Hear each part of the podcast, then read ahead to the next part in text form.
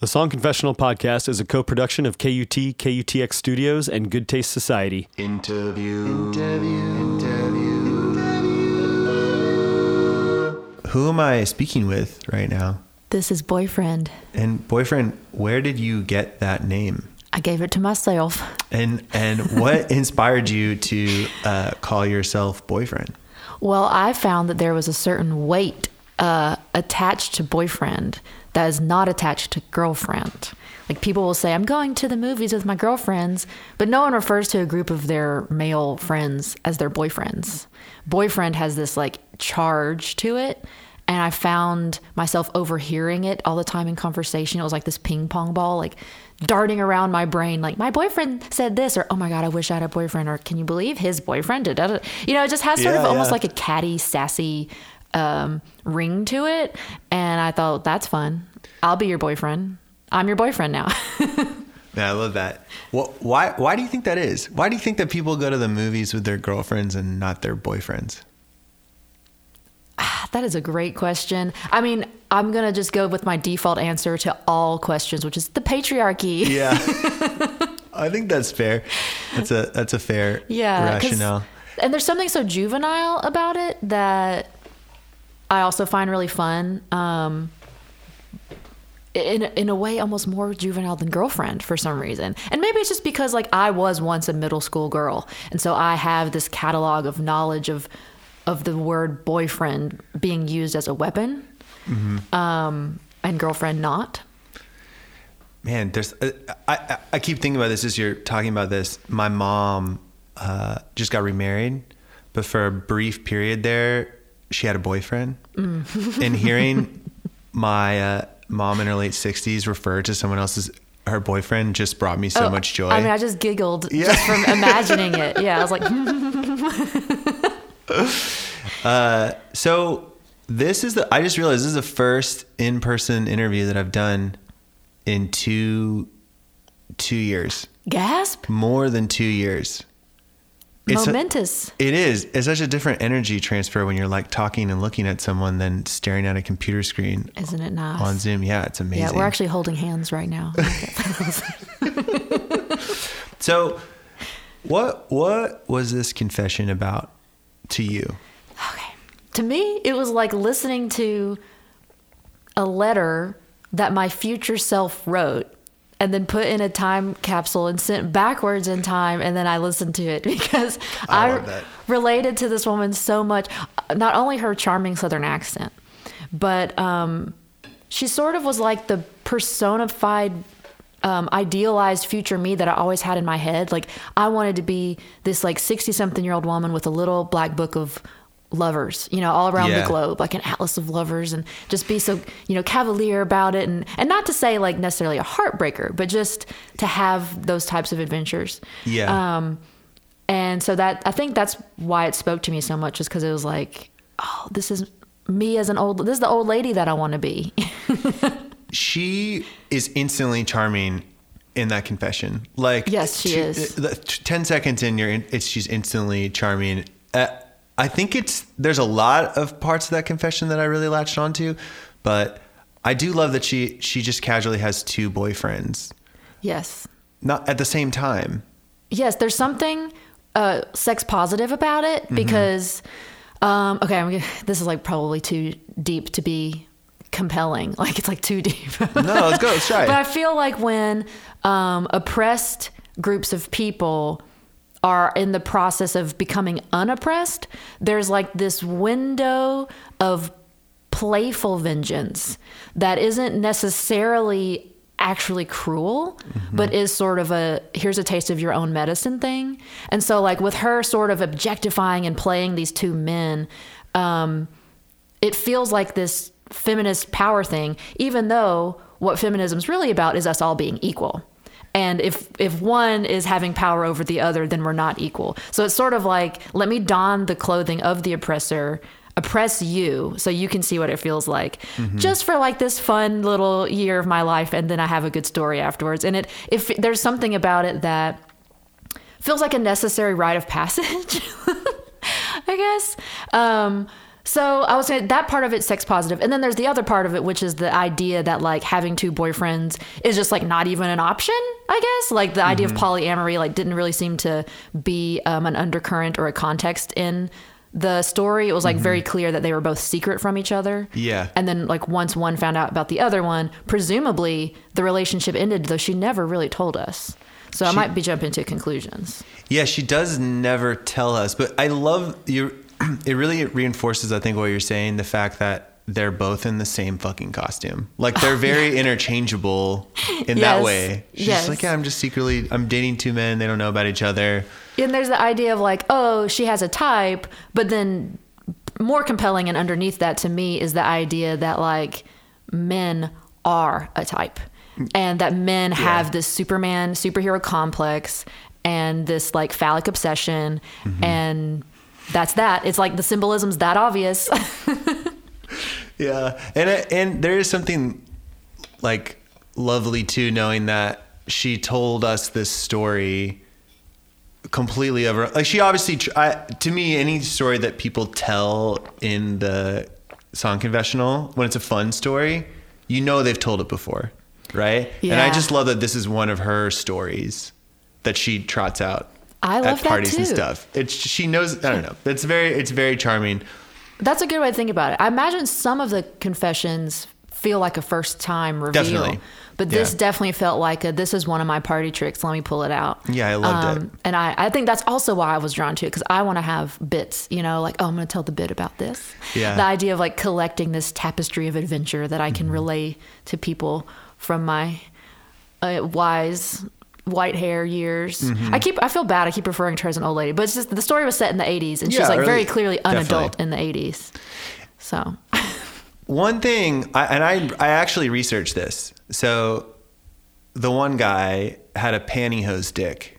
they both did. Oh, they both did. Yeah. Okay, incredible. Both of these men dressed as Superman, both with pantyhose dicks. That is a lyric in your song. I was unable to find another song with the lyric pantyhose dick. We are making history, herstory, I hosiery history. I'm like kind of obsessed with that. It's the first time that pantyhose dick has been in a song. Well, so since you researched it, was that a thing in the 80s that we missed out on? Uh, let me tell but you- twinkles, but stardust and twinkles in the eyes of our parents at that point. Like, uh, Uh, I googled that phrase a lot at a lot of different search engines in a lot of different ways, and it more or less only takes you directly to Pornhub now. So Oh. it's hard to say Huh. if that was the thing in the 80s. Maybe it's just an easy. They're like, okay, I want a comically large phallus for this costume party. Mm-hmm. This is vaguely flesh toned and oblong, and you can stuff stuff in it. Like maybe they're just both resourceful, because and in light, so it was easy to attach to you because you can't Yeah. really do a banana or a cucumber like that's going to be awkward and True. smushy. Yeah, that's true. It won't ever smell bad. Right. It won't smudge on things. New pantyhose. Yeah, I guess another thing I uh, was wondering too is what if what if they were both her pantyhose? ah. That makes the betrayal so much deeper. Mm-hmm. Right, and presumably the party's at her house Yeah, I think it was at her house. because she says she well, it could be at the the lover's house. Hmm. For some reason, I thought it was her house. I thought she said her bed. She definitely said I went to bed, but maybe it is her bed. I liked picturing it at her house. That's her domain. Okay, so so this is the the first song with pantyhose dick in it. Have you've never used that in another song that's like not released yet, right? No, nope. I never even used pantyhose dick um, colloquially, much less artistically. Do you? How many songs do you think you've you've written in total? I mean, definitely over a hundred, maybe, maybe over two hundred. Maybe over And I- 200? When I first um, started writing songs, I was maybe like twelve or thirteen. There was like a quick little moment, and then I abandoned it completely forever. Haha, and then. Yeah. came back around. But in that time of my adolescence, and I remember talking to my dad, who's a songwriter, about it, and I was like, "How how many songs have you written?" And Mm-hmm. he was like, "Oh, thousands." And I Wow. just thought, what? That's that doesn't. He's exaggerating. That's not possible. Um, but yeah, I mean, if I keep up this pace, then I, by the time I'm his age, I'll have written thousands songs too. Thousands, It- plural. It, as a songwriter, it, is it important to you now, or has it ever been important to you to be doing something like new, like coming up with the phrase "pantyhose dick" in multiple songs? Am I am my question like make any sense? Like It Like, makes so much sense. The reason I like looked wistfully up at the ceiling when you Mm. asked me that was because I just had a, a long conversation with someone about this very concept of originality Mm-hmm.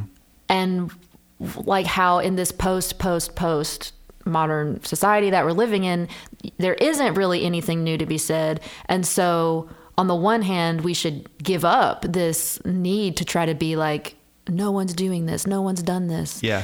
um, and then on the other hand it's never had more power over us i don't think like i hear so many people say but no one's doing this no one's done this like in the creative process as if that is an important touchstone um I don't know. It's interesting. Like I'm excited. I didn't know this. Now that you've told me that, I feel like I have a little brownie badge on my sash. yeah, So yeah, totally. I'm not ab- ab- above wanting to be unique and original. Mm-hmm. It it is kind of an interesting phenomenon. Like there are uh, artists that I know who are really good at following trends. I think which is partially what you're saying. Like they're doing something new or doing something that's like not in vogue at the moment, and they're good at like keeping a finger on that pulse. Um, but it's so it's totally the exception to the rule. I don't feel like anyone really is able to do that super successfully that I know. To be doing something new or like getting ahead of trends, kind of stuff. It's a conundrum because the idea that something is good because it hasn't been done before mm-hmm. to me does not have legs. That idea washes away in the sand. To me, something is good, and maybe it has never been done before.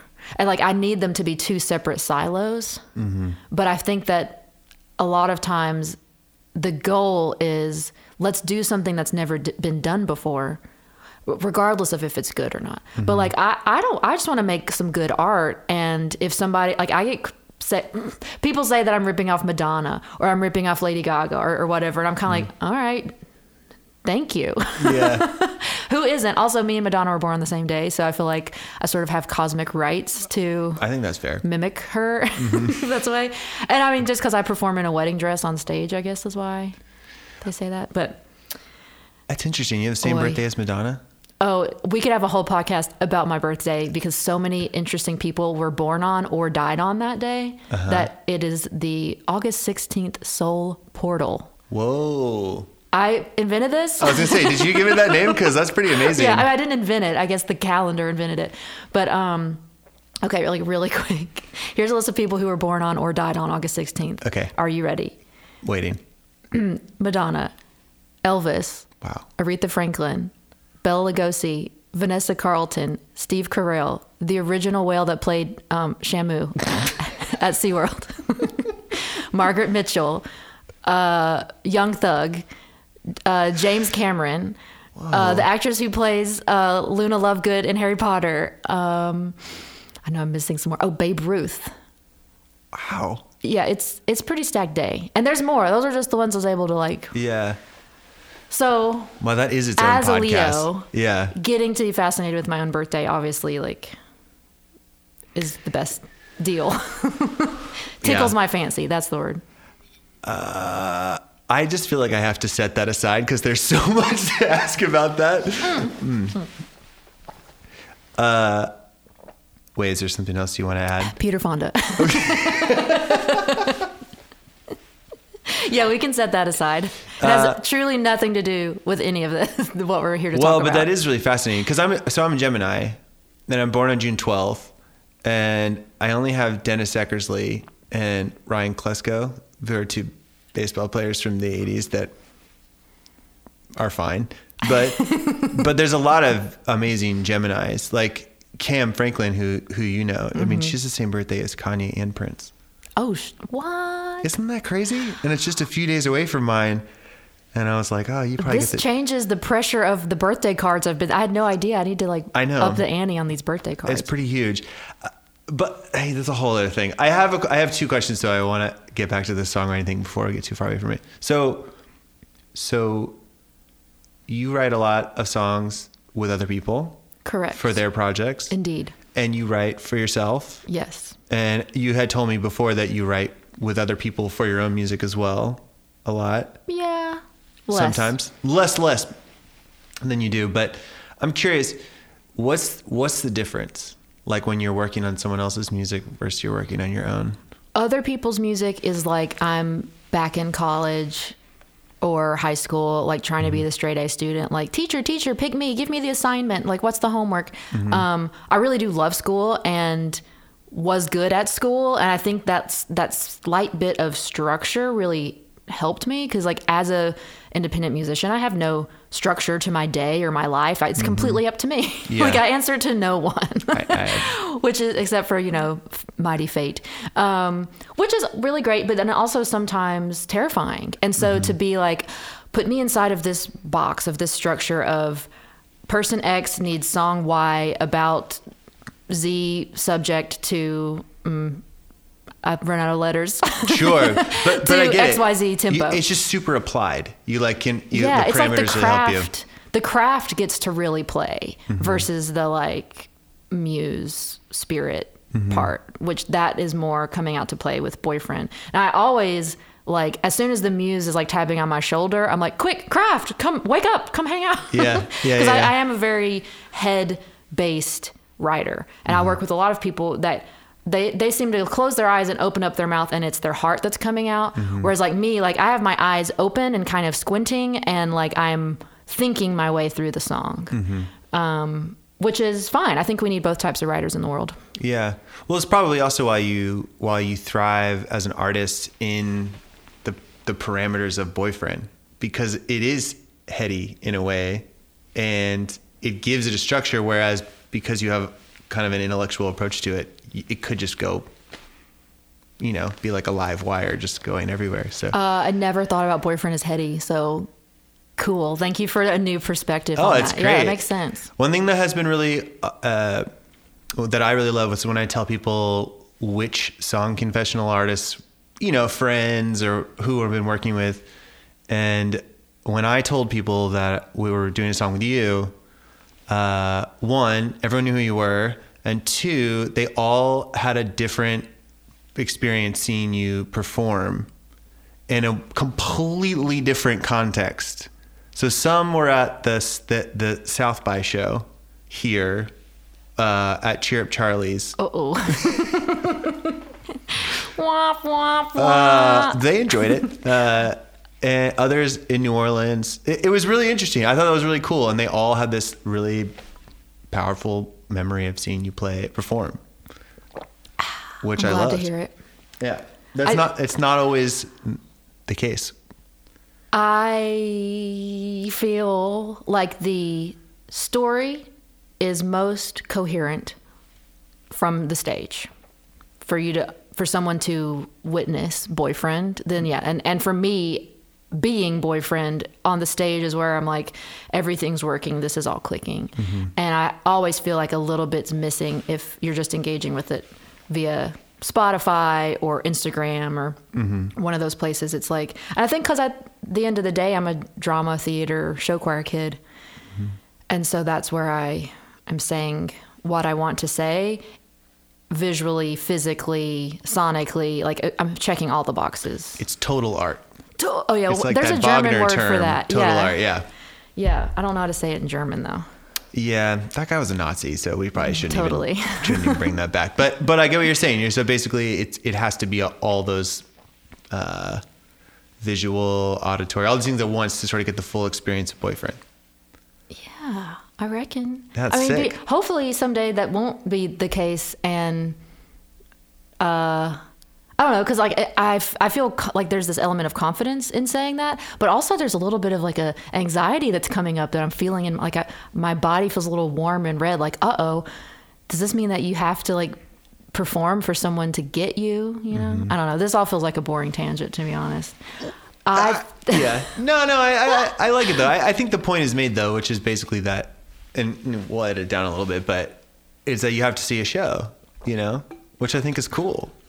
Okay, cool. Because I because the uh, for me at least like performing has been so uh, the business of live music has kind of ruined performing for me. I'm still like I'm still taking a break from it.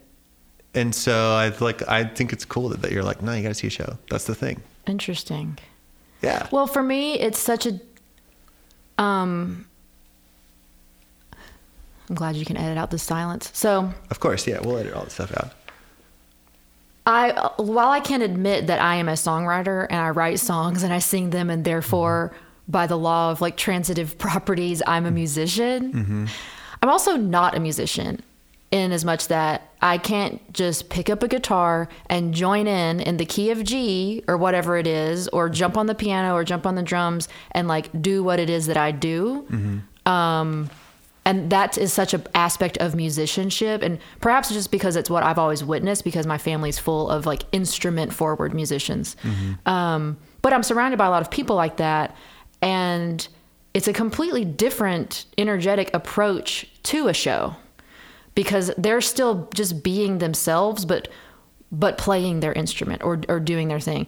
Whereas like my show is like i know what every millisecond is going to be like before I get up there because of my I change costumes between every number. There's choreography, there's props, and so it's more it's theater. It is not a concert really. And so the backstage situation, I often feel like this uh, freak because everyone else is like hanging out, having a drink, talking, shooting the shit. Yeah. And I'm in the corner like me, me, me, me, me, like just Yeah, like yeah, so yeah, serious, so nervous, like completely sober always um, for shows. That's like a really strict rule for me. And that's like not even me being like a teetotaler. Wait, is teetotaler people who do drink or don't? Don't. Okay, perfect. I used the word the right way. It's not me being like a teetotaling judgmental prude. It's more of like I that's not an option for me because everything is so regimented within the show. And then I had this opportunity to perform with a bunch of Broadway actors for Rodgers and Hammerstein's um, like like celebration of the body of intellectual work of Rodgers and Hammerstein. And I have a song that interpolates um, I'm going to wash that man right out of my hair. And so I was in New York City about to sing with these like Tony award winning Broadway people backstage, and it is a completely different vibe. No one is drinking, no one is talking to each other, no one's got their phone out. Everyone's like doing some sort of a physical warm up, physically in the zone, doing a vocal warm or something. And I was like, oh, like this is the backstage that I that I'm in. Yeah, I'm just yeah. in my one little like uh, corner doing that. And so that's interesting. And I f- I feel like I'm running the risk of sounding like one is better than the other. It's definitely not the case. Um, it's more of like I'm com- I think I'm very much coming from this theater world and I'm making it work, like sort of wedging it into a music world, um, which is what I want to see. Basically, like I when I see a concert, I want to see a theatrical show, and so that's why I created it. I think that might be what is so memorable about your shows and why so many people mentioned that when I said we were doing a song with you because you are you are recontextualizing that in these club environments where people are not used to seeing that and I think that's maybe what's cool about it. I hope so. I think so. I'm sweating. Yeah. It's so funny. Like you think I'm like I can talk about myself. Yeah, let's go. And then it's like, uh oh, no, Yeah, I'm you do scared. Does God love me? Wait, what? Uh, well, okay, so I have one more question, and, and literally, this is this has been great. Uh, you mentioned your family a couple times. You mentioned that your dad was a songwriter. Is that how you got into doing this? no, No. totally separate. Um, I think that it's probably how I got into doing this on like a destiny, like it was literally in my DNA level. But um, I was never pushed or influenced uh, in the direction of music at all. In fact, if anything, opposite, because my dad would say, you know, lightning doesn't strike in the same place twice. Like the fact that I am a very successful songwriter is like, like that is not an easy thing to do. Like, don't try and do this. like, Yeah. don't do it. Um, but it just sort of inevitably happened. Like I was working in production and I would find myself writing these rap verses on my way to and from the fax machine. And then those verses would become a song. And then I would be like, well, it'd be fun to do a music video for this. I work in film. I know all these film people. Let's do. Mm-hmm. And so it was truly, truly organic. And once it became real enough that I was like, I'm going to put stuff on YouTube, I have a name. I set my dad down. And this is what he says I said. he says I said, Dad, I just need you to know I'm the best rapper alive. I was like, he, he told me this just uh, like a year ago that that's what I said. It's been 10 years now of me being boyfriend. Okay. I'm like, what? Who is that? I don't even know who that person is. I feel like I never even met that person who Yeah. had that type of confidence, but whatever. Oh, the joys of being 20 or whatever. Um, but I do remember saying, you don't need to be involved at all. I don't want your help. I don't even want you, you know, like you don't have to listen to it. I just thought you would want to know. Yeah. And turns out like he loved it. Thought it was hilarious. In its early stages, it was like way more satirical, sort of like Lonely Island vibes. And he would record me and um, be super supportive. Now he sits in at all my sets and plays guitar, and That's it's awesome. it's wonderful and great. Does Does your dad live in New Orleans? No, he lives in the middle of nowhere in Beaver, Utah, the That- mountains. Okay, that's middle of nowhere. yeah. Man, okay. Is that Tate? No, it's Jim. Um, I'm trying to think if there's anything. Do we need to say anything else about the song? So we, me and Jim talk about the making of the song. Usually we do. Cool. Um, actually, I have one more question about that. Um, so when we when we sat down to work on the song, it was basically uh, me, you, and Jim, and you you had kind of a, a loose idea of what you wanted to do, um, and then we just kind of started rolling, and it like really was like nine hours, nine, maybe. Yeah. Was that a typical co-writing experience for you or atypical? This is, if anything, it was long. Yeah. okay. Yeah, I think that the LA um, format is like just so just like really quick. Um, Where, where the difference is usually that the producers have some music kind of ready, maybe. sometimes, yeah. yeah. Um, sometimes not. I think part of the difference is that a lot of it's just in the box, Mm-hmm. and so there isn't an analog component to be manipulated and figured out. And oh, this cable isn't working, and da, da, da. and all that stuff just eats up time Yeah. very quickly. Um, but I, I I think that I am a fast writer. Like that's what I've I keep hearing that from people. Um, and I know better than to think that that is necessarily like an accolade. It's just an adjective Yeah. Yeah. because there's no, no be, nothing better between fast and slow. Um, if anything, it makes me compelled to like like some people are like write every day across all types of writers, screenwriters, no, novelists, or whatever. You you hear this message that you have to write every day. I'm like so against that. um, I, I just that's just not for me. Maybe for other people it is, but I think because of the fastness, it's like there's probably stuff just happening on a subconscious level in my day to day life, and then when it's when the assignment comes and the teacher calls on me, it's like brrr. Yeah. But then I need the like six days of not writing after that. Um, so it's more of like I've always been. I'm a sprinter, not a marathon runner in all aspects of life. Yeah. I need my ten hours of sleep and Netflix afterwards. That's interesting because it's interesting to hear you say that because uh, definitely Jim and I, and I think for sure this studio where we made it, do a lot of analog stuff, a lot of acoustic instruments. I felt like that song uh, came together pretty quickly for on our terms, which I see. I understand it was long for you, but the other thing I, I thought was interesting about it was uh, you were the entire time we were working, you were like Oh. producing this music video. That's right. Yeah, it was like three days before shooting a music video in New York. And the music video, you were coordinating like a lot of people. We had a cast of like 35. And so you'd be working and and then and then you'd come to and set your computer down and then like write another lyric or add a hook or something and then go back to it.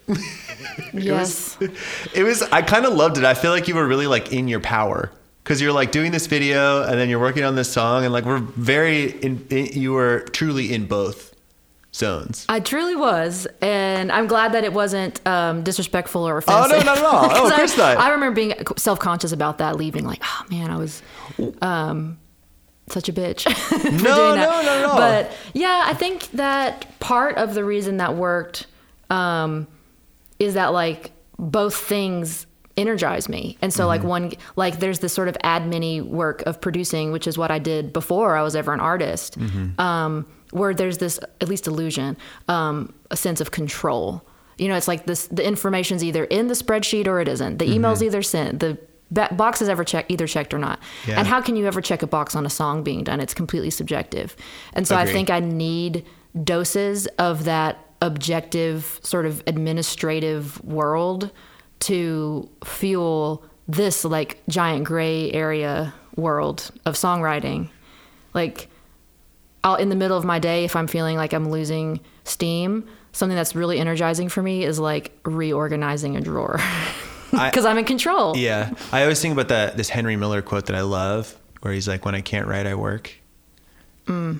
I feel that a lot, which is when I can't do like the hardest thing for me, which is like to write lyrics or something. I'm like, I can clear my inbox out, and it feels great. You Mm-hmm. And know?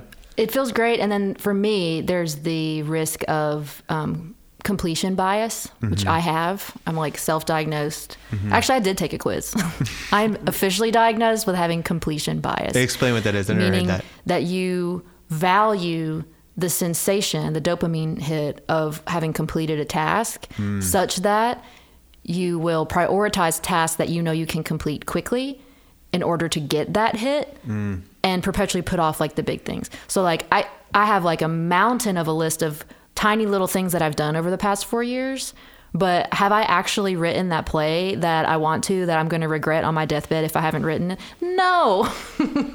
Yeah, I get that. I've done all this other stuff that like doesn't really speak to my soul. It just gave me the like cocaine bump of like done. Checked it off. Yeah, fuck. Yeah, I know what you're saying. I guess I have that too, like in spades. I think most people do probably because there is a legitimate adrenaline, like it's a chemical thing that's happening in your body when you're able to cross something off. Yeah, well, but the other, th- but to your other point, a song is never done, so you really have to determine when it's done. And I think when you're working on music, uh, I a couple years ago I just like made this pact with myself that I'm really gonna like invest in the word record. Like what I'm making is a record of time. like that. Record of a moment, record of these people together, and be less. Um, I guess really given to my completion bias, as opposed to tr- trying to obsess over one thing. Like I'd rather do 10, 10 things than just have obsessed over this one song. I think it's brilliant and it really helps. Um, it took me several years of being in music to understand the distinction between a song and a record. Yes. And that there is the song that you're creating, which is this body of intellectual property that can be amorphous and sh- shape shifting for the rest of time until humans can't live on the planet anymore. Yeah. so for like 15 I more years. I was gonna say, And so then- 90 years tops. yeah. and then there's the record, which yeah, it is a recording. Like Yeah. it's like the word has been used so much, it's been um, removed from its original meaning. But when it first came into existence, it was the first time they were recording songs, Mm-hmm. and so it was, of course, completely distinct from a capital S song. Yeah. it's a recording of a song. We're able to record things now. yeah. Yeah, I always think about that story that when Sidney Bechet heard himself recorded for the first time, his like early uh, cornet player, he was just horrified that that's what not he sounded like, but what a recording of his band sounded Oh, like. oh, oh. I was like, I don't want to do this. And Louis Armstrong was in his band and he heard it and Louis Armstrong was like, This is the future. Like this is it. You know, like who cares if it's we're flat or sharp? Like let's just do it a million times. And then, you know, he went on to be Louis Armstrong. And that's pretty cool. Good anecdote. Um I really think we have everything. This is awesome. Great. Uh, Thanks for having me. I do feel like I left something hanging with my weird sound effect earlier. When you mentioned the Cheer Up Charlie song, I was like, wah, wah, wah, or Cheer Up Charlie show, and I was like, wah, wah, wah, because I did a cupcake fight there. And so I just worry if I hit any of your friends that were at that show with Oh, icing they only had great things to to, the say. face. Okay. No, no, no. They were like, "Oh yeah, she did that cupcake." Well, I'm banned thing." from that venue now, so I hope it was worth it. We're gonna mention it in the interview of in the, in the intro of our episode. That I'm banned from. No, just that that happened and it was. Oh, uh, okay. Yeah. I mean, I don't care. See, I think it makes me sound like way more of a badass than I am because I'm a, such a rule follower. I don't want anyone to ever be mad at me ever.